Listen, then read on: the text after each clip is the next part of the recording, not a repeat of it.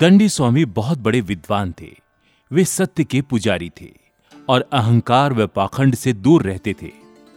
उनका आश्रम मथुरा में था और उनसे शिक्षा पाने दूर दूर से लोग आते थे। उनके शिष्यों में दयानंद भी थे। सभी शिष्यों के मध्य आश्रम के कार्यों का स्पष्ट विभाजन था।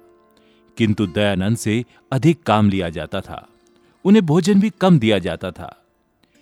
जिसमें मात्र गुड़ और भुने हुए चने होते थे। रात में पढ़ने के लिए प्रकाश की सुविधा भी उन्हें कम ही दी जाती थी, जबकि दूसरे शिष्यों को अनेक प्रकार की सुविधाएँ प्राप्त थी। स्वामी जी के शिष्य दयानंद के प्रति उनके इस व्यवहार से चकित थे और परस्पर बातचीत में इसकी निंदा भी करते थे। किंतु दयानंद को गुरु की निंदा असहनीय थी। वे अन्य शिष्यों को ऐसा करने से रोकते थे।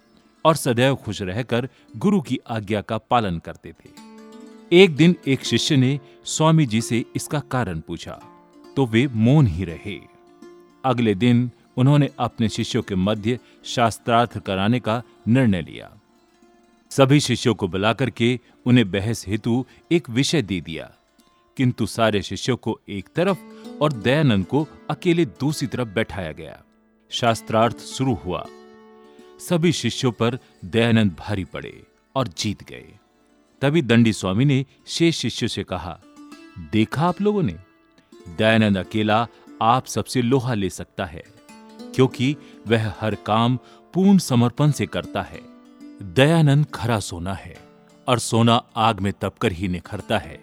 यही दयानंद आगे चल के भारत के महान समाज सुधारक दयानंद सरस्वती के नाम से विख्यात हुए।